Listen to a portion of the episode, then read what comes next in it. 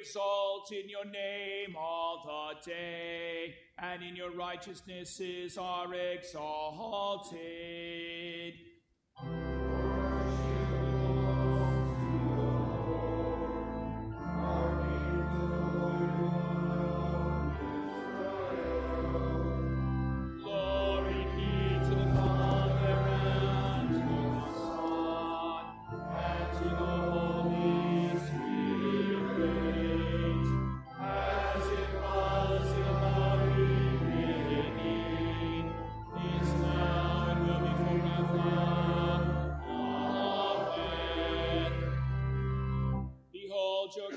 Coming to you, righteous and having salvation. Lord,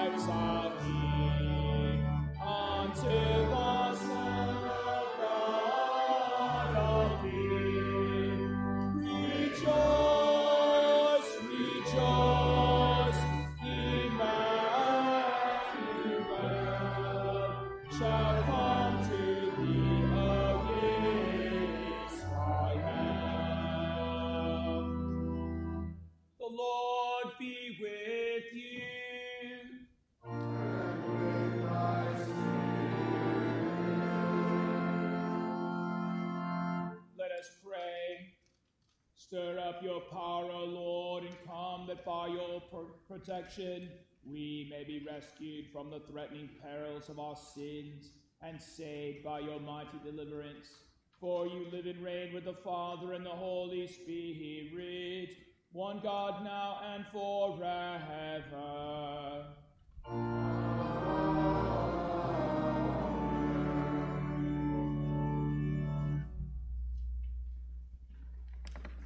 The Old Testament lesson for this, the first Sunday in Advent, Ad Te Levavi, is written in the 23rd chapter of the prophet Jeremiah, beginning at the fifth verse.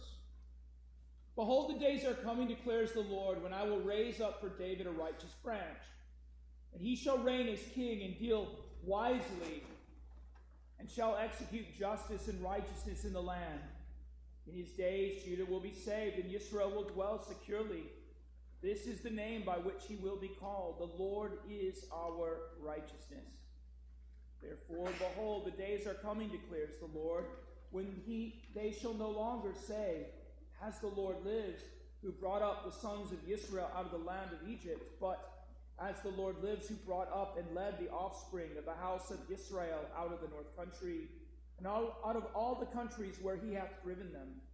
Then they shall dwell in their own land. This is the word of the Lord.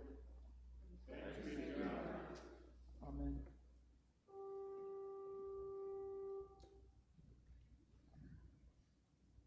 None who wait for you shall be put to shame. They shall be ashamed who are wantonly treacherous. Make me to know your ways, O Lord. Teach me your paths. The epistle lesson is written in the 13th chapter of Romans, beginning at the 8th verse. Owe no one anything except to love each other, for the one who loves another has fulfilled the law.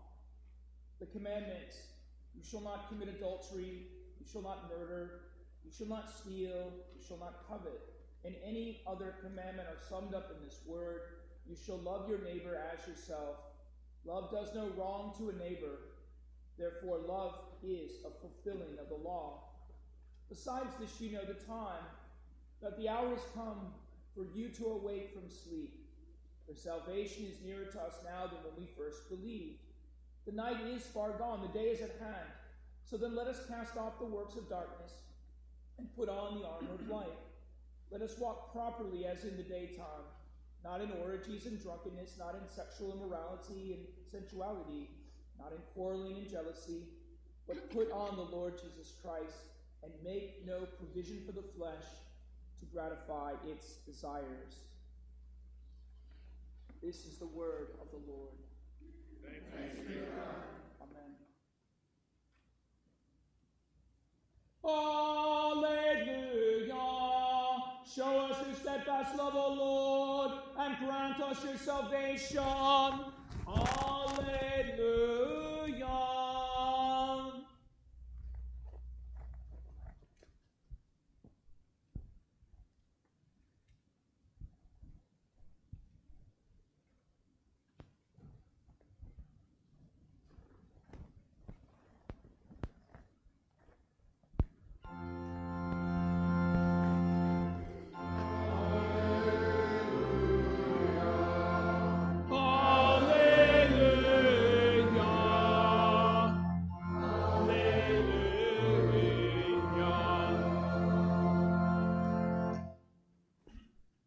Gospel is written in the 21st chapter of St. Matthew, beginning at the first verse. Glory be to thee, o Lord. When they drew near to Jerusalem and came to Bethphage, to the Mount of Olives, then Jesus sent two disciples, saying unto them, Go into the village in front of you, and immediately you'll find a donkey tied and a colt with her Untie them and bring them to me. If anyone says anything to you, you shall say, The Lord hath need of them, and he will send them at once. This took place to fulfill that which was spoken by the prophet, saying, Say to the daughter of Zion, Behold, your king is coming to you, humble and mounted upon a donkey, on a colt the foal of a beast of burden. The disciples went and did as Jesus had directed them, and they brought the donkey and the colt and put on them their cloaks, and he sat on them.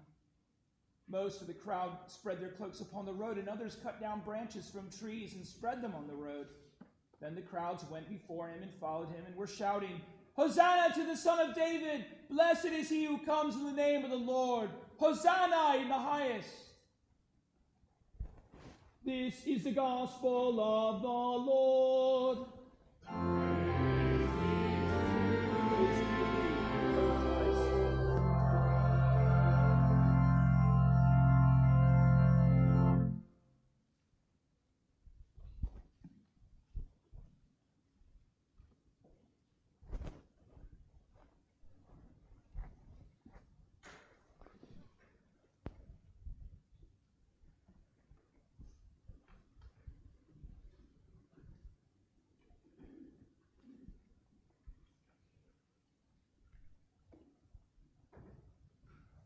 I believe in one God, the Father Almighty, maker of heaven and earth, and of all things visible and invisible, and in one Lord Jesus Christ, the only begotten Son of God, begotten of his Father before all worlds, God of God, light of light, very God of very God, begotten, not made, being of one substance with the Father, by whom all things were made who for us men and for our salvation came down from heaven and was incarnate by the Holy Ghost of the Virgin Mary and was made man and was crucified also for us under Pontius Pilate.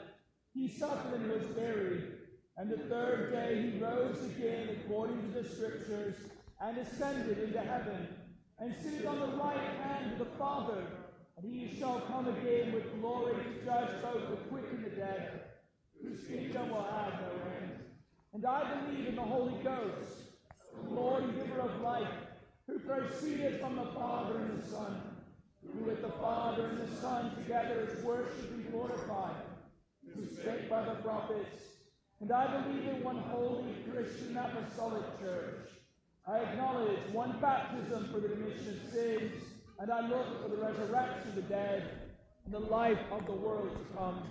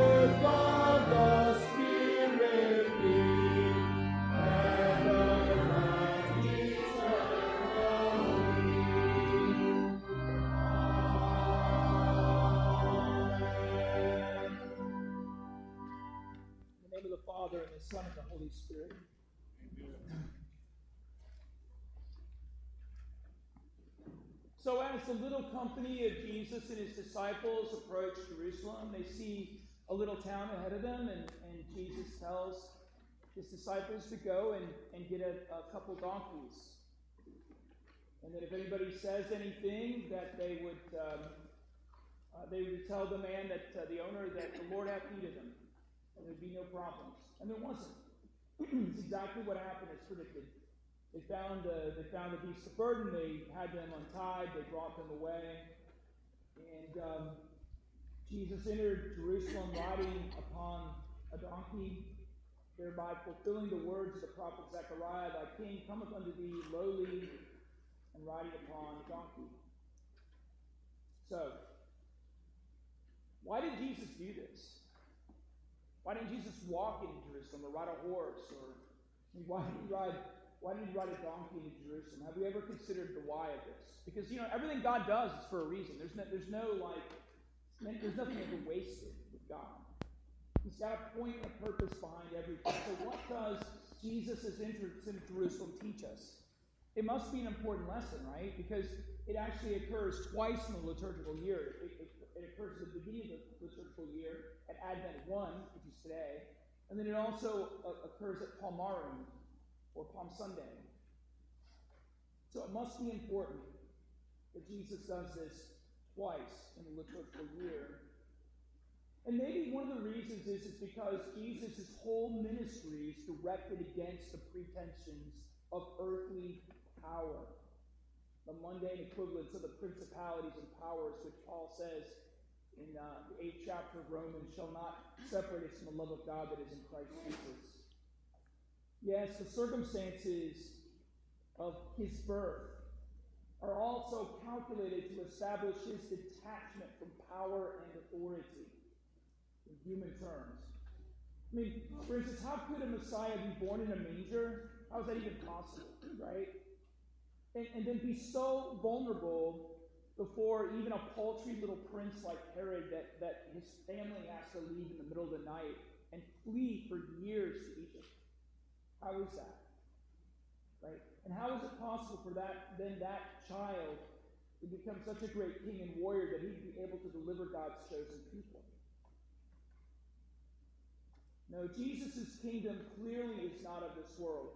Jesus continually stresses the fallacy, the mistake of looking to this world and its leaders for help and guidance in fulfilling God's promises and his purposes. And though in subsequent centuries it is true that many of his ostensible followers would, would often enough, on his behalf, go after the support of the rich and the mighty and the millionaires the demagogues, the kings and the revolutionaries. And some of them even sought to become rich and mighty and fomenters of revolution themselves. The profound distrust of power which Jesus inculcates into his mission, into the hearts of his true his believers, who have loved him the most and served him the best is undeniable. Caesar, in all his different guises, has continued to dazzle mankind. But this adulation that Caesar commands and requires in the end curdles like milk left out too long in the sun in the presence of the son of a carpenter from Nazareth. It's irony, isn't it? That Jesus says to pay Caesar's bills, you must pay in Caesar's coinage. Whereas what is due God is everything you do, and everything you are, and everything you can be. This deflation of power would have seemed extraordinary to a Napoleon at the apogee of his, of his um, achievements when he was able to induce an obsequious pope to place a crown in his own Corsican head, or to Lenin transported from some sleazy pensione in Geneva to the Kremlin and seat of the Tsar of all Russias, or to a Hitler taking in the salute of his two stepping contingents as they pounded down the Champs-Elysees in Paris. Such episodes prove to be written on water because of an obscure Jew was crucified on a reluctant order of an insignificant Roman procurator. So, again, we must ask How do we understand Christ's life? What is it about his life that he's trying to teach us about earthly priorities and earthly power? Is it wise for us to love mammon more than God? Is that a good strategy eternally? The answer is no, it's not. Because, because Jesus, by riding a donkey into Jerusalem, his triumphal entry into Jerusalem, his capital, by riding a donkey, he is showing us the truth that earthly power is a mirage. It's a mirage in the desert of this world. And if we run after that mirage, we chase after the mirage of earthly priorities and earthly powers and earthly riches, it's just like pursuing a mirage in the desert. We will end up dead and thirsty and lost. Because the farther, the faster we run after the mirage, the quicker it retreats. And it leaves us only a heartache, torment, and death. Therefore, the reason why Jesus rides the donkeys is to show us that our destiny is humbler than the world's and yet in the end, better. Much better. Right? For Matthew, you see the reason Jesus reads, rides these donkeys is the truth. And the truth is that Jesus is not only the Lord of beasts, but he's the Lord of Jerusalem itself. And he comes to show us that the, the goal, the destiny of Jerusalem, and the destiny of his church on earth is a humble destiny the church is never meant to be an earthly empire, but it rather is a spiritual empire, an empire of eternal life, not earthly life. Churches that teach that the goal of the church is to give you a better life here in this world now are making a deadly mistake for the souls of those who follow the will o wisp. The messianic beasts belong to Jesus because he is the Lord Messiah, the Lord who recovers the lordship of Adam over even the animals as well as ourselves. As well as ourselves. And by showing us that he has a right to the animals, he's also showing us that he has a right to us, that we are not free agents, that our lives do not belong to us, or do you not know that you were bought at a price? And the price, of course, you know, is Jesus' own body and blood upon the cross. He purchased us with that, the coinage of his own blood. Yes, and therefore, that's the reason why God says to us through the Apostle Paul that we are not owed to know no one anything except to love one another. For he who loves another has fulfilled the Torah. You shall love your neighbor as yourself. You, love does no harm to the neighbor. Therefore, love is the fulfillment of the law. Know this. The time is now. It is high time, Paul writes in today's epistle in Romans 13, to wake up out of our sleep for now our salvation is nearer than when we first believed. The night is far spent, the day is at hand. Therefore, let us cast off the works of darkness. Let us walk properly as in the day, not in revelry and drunkenness, not in lewdness and lust, not in strife and envy. But put on the Lord Jesus Christ and make no provision for the flesh to fulfill its desires and. And that's really the message of Jesus on the donkey. Him riding the donkey is key to grasping how we, too, as believers, must walk behind him. Right? We are to cast aside our pride and our desire for revenge against our neighbor and our brother for the things they've done to us, both real and imagined, and love our neighbor as we love ourselves. And that means we have to humble ourselves, right? Because to love God with all your heart, mind, and soul means you have to love your neighbor as yourself, and that means you must forgive them their trespasses as God forgives you your trespasses. That's a humbling drink to, take down, isn't it? Yes, the donkey, unlike the war horse, is the animal of humility and the animal of peace. Because Jesus rides it, Jesus is telling us, teaching us, that his kingdom is not interested in those who puff themselves up or are self centered or sin fueled or care only about their own gratification. No, seeing Jesus upon the donkey is teaching us that we are to give a defense for the hope that is within us to our neighbor in humility and in gentleness. The donkey comes to bear Jesus humbly, and we too are to walk humbly, knowing that but for the grace of God, there go we. That none of us are better than the other. We have all sinned and done what is wrong in God's sight. We are all recipients of God's grace. There is none who does right, no, not one. And there's no cause, therefore, for any of us to be proud, but to glory only in the cross of Christ. That's why Christ rides a donkey. That's why he comes in the humble visage of sinful flesh and blood, though without sin. But he comes like us. He comes and takes upon our form. That's what Advent's all about. God humbling himself to become one of us to live the life that we have to live and endure it, but without sin. Yes. Jesus upon the donkey is teaching us that if we are to find God and find forgiveness and be found by forgiveness, that we find that forgiveness and that mercy of God only in humble places, places like the donkey's back. Right? Because you know, when the world looks at Holy Communion, when the world gazes upon the bread, upon the paten and the blood, or the wine upon in, inside the chalice, what does the world see? The world sees hum, humble things.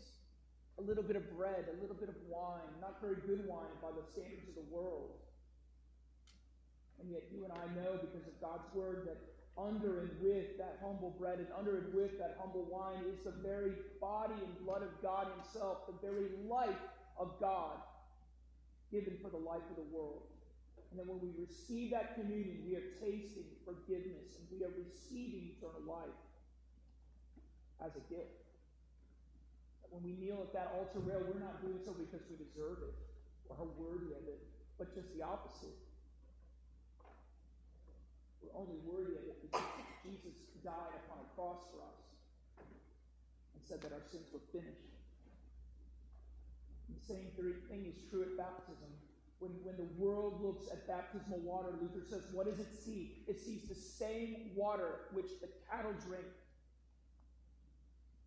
And yet we know that because God's word and promises are combined to that water, that that water is a water of eternal life, where Christ literally binds us to himself, wraps us in himself like a vine, a branch is wrapped into a vine, so that God's love and life flows into us.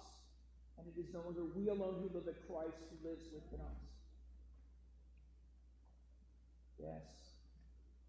To the world, these priceless miracles appear like a humble donkey and not worth very much. Yet to God Himself, out of unmerited love, He comes to us riding in these humble things. And it's in these humble things that we find a gracious God and are found by Him. In Jesus' name, Amen.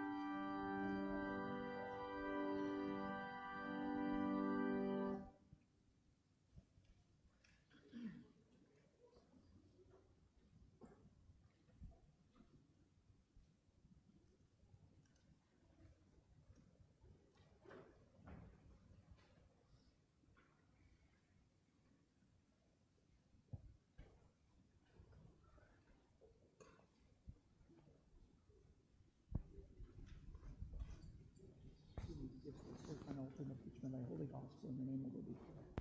Amen.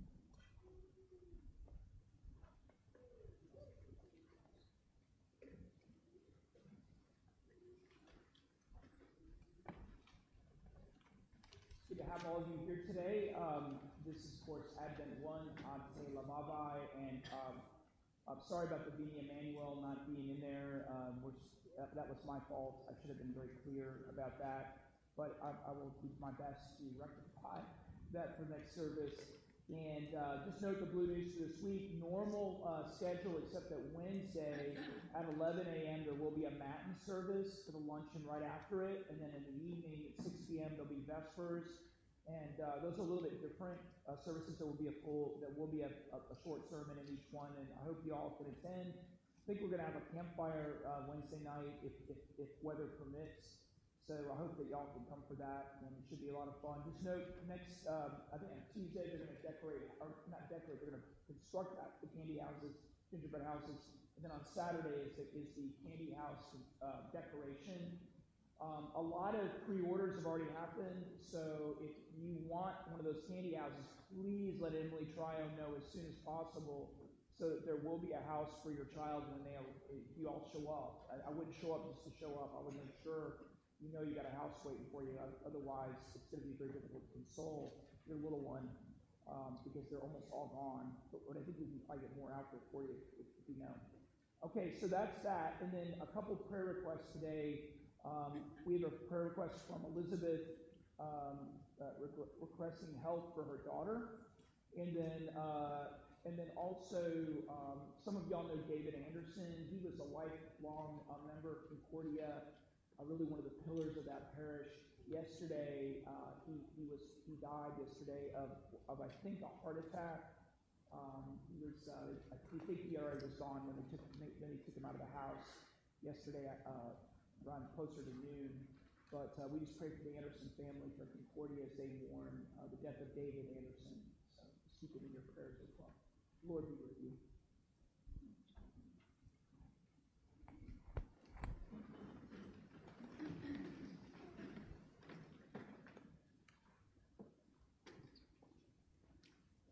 In peace, let us pray to the Lord.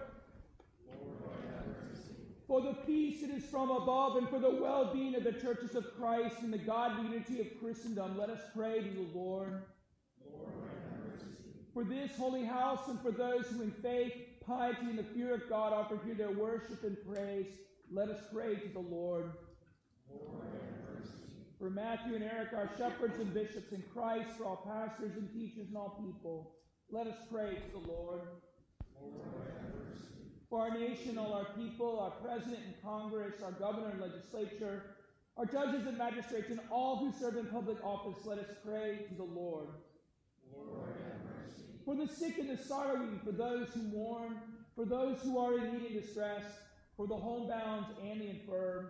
Especially we pray this day for Alice and Craig, Rebecca and Joyce, Mary and Mark, Eddie and Norma, Kim and Suzette, for Chris and Janine, for Sugar and Brooke, Janice and Taylor, Melissa and Danny, Tara and Melissa, Gray and Bob, Meredith and James, for George and Mary Dean, Earl and Suzette, Bob and Mallory, Mark and Hank, Jay and Tracy, Michelle and Carl, Karen and Jimmy, Tina and Ainsley, Kevin and Ron, Jesse and Theo and Easton and Waylon and Ryan. We also pray for the families of our parish in Warren, especially for the uh, Tatum and Rogers family, for the Anderson family, the Faust and Cowley's family, the Todd family, the Bolton and Grice families, also um, the uh, family, the Blunt family, the Davis family. And we pray, Heavenly Father, also for those in the service to our country's armed forces, especially Riley, Paul, Hayden, and Paul. And we pray for all of our university students, including Minnie, Aiden, Jacob, Kelsey, and Mia.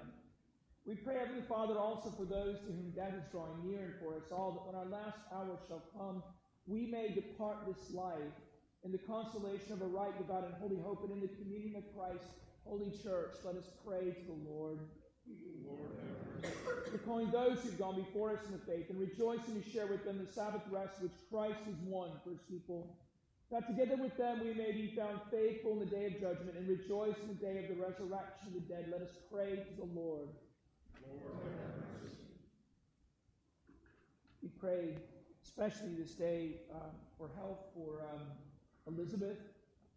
Um, Lord God, Heavenly Father, look down, behold, and visit and be with thy servant Elizabeth, for whom we offer up our supplications. Look upon her with the eyes of thy mercy, and give her comfort and sure confidence in thee. Defend her from any dangers of the enemy, and keep her in perpetual safety and peace. Through the merits and mediation of Jesus Christ, thy Son, our Lord, who lives and reigns with thee in the Holy Spirit, one God, now and forever. And finally, we pray for the Anderson family as they mourn the death of David Anderson. Have compassion, O Lord, upon all who mourn, and upon all who are lonely and desolate because of the death of David Anderson. Be thou their comforter and friend, and give unto them such earthly solace as thou seekest to be best for them, and bring them to a fuller knowledge of thy love, and wipe away all their tears. For the sake of Jesus Christ, thy Son, our Lord, who lives and reigns with thee in the Holy Spirit, one God, now and forever.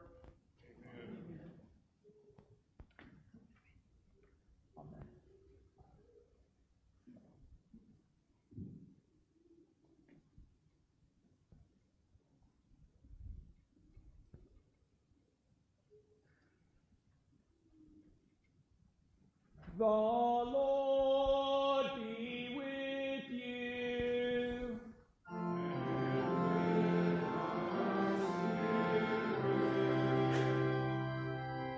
Lift up your hearts.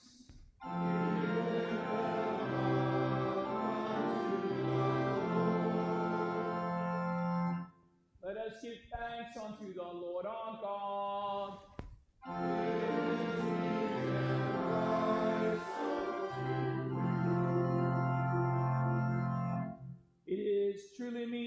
right, and salutary that we should all times and all places give thanks unto thee, O Lord, Holy Father, Almighty, everlasting God, through Jesus Christ, thy Son, whose way John the Baptist prepared, proclaiming in the Messiah the very Lamb of God, and calling sinners to repentance, that they might escape from the wrath to be revealed when he cometh again in his glory. Therefore, with angels and archangels, and with all the company of heaven, we laud and magnify thy glorious name, evermore praising thee and saying,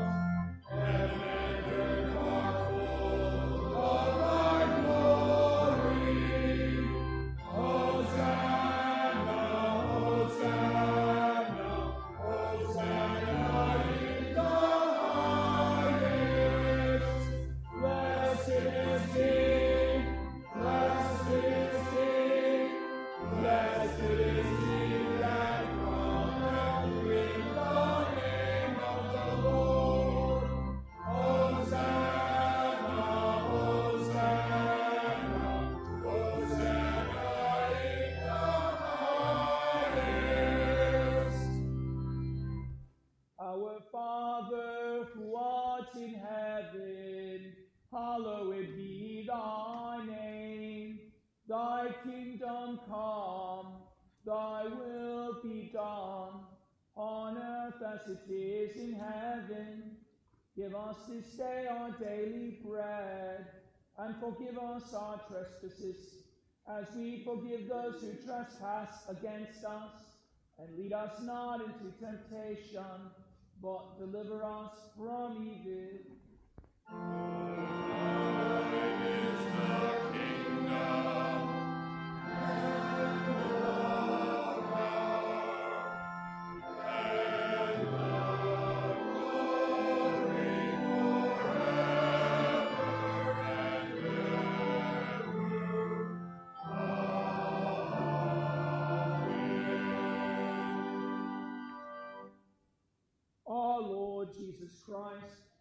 Same night in which he was betrayed, took bread, and when he had given thanks, he brake it and gave it to his disciples.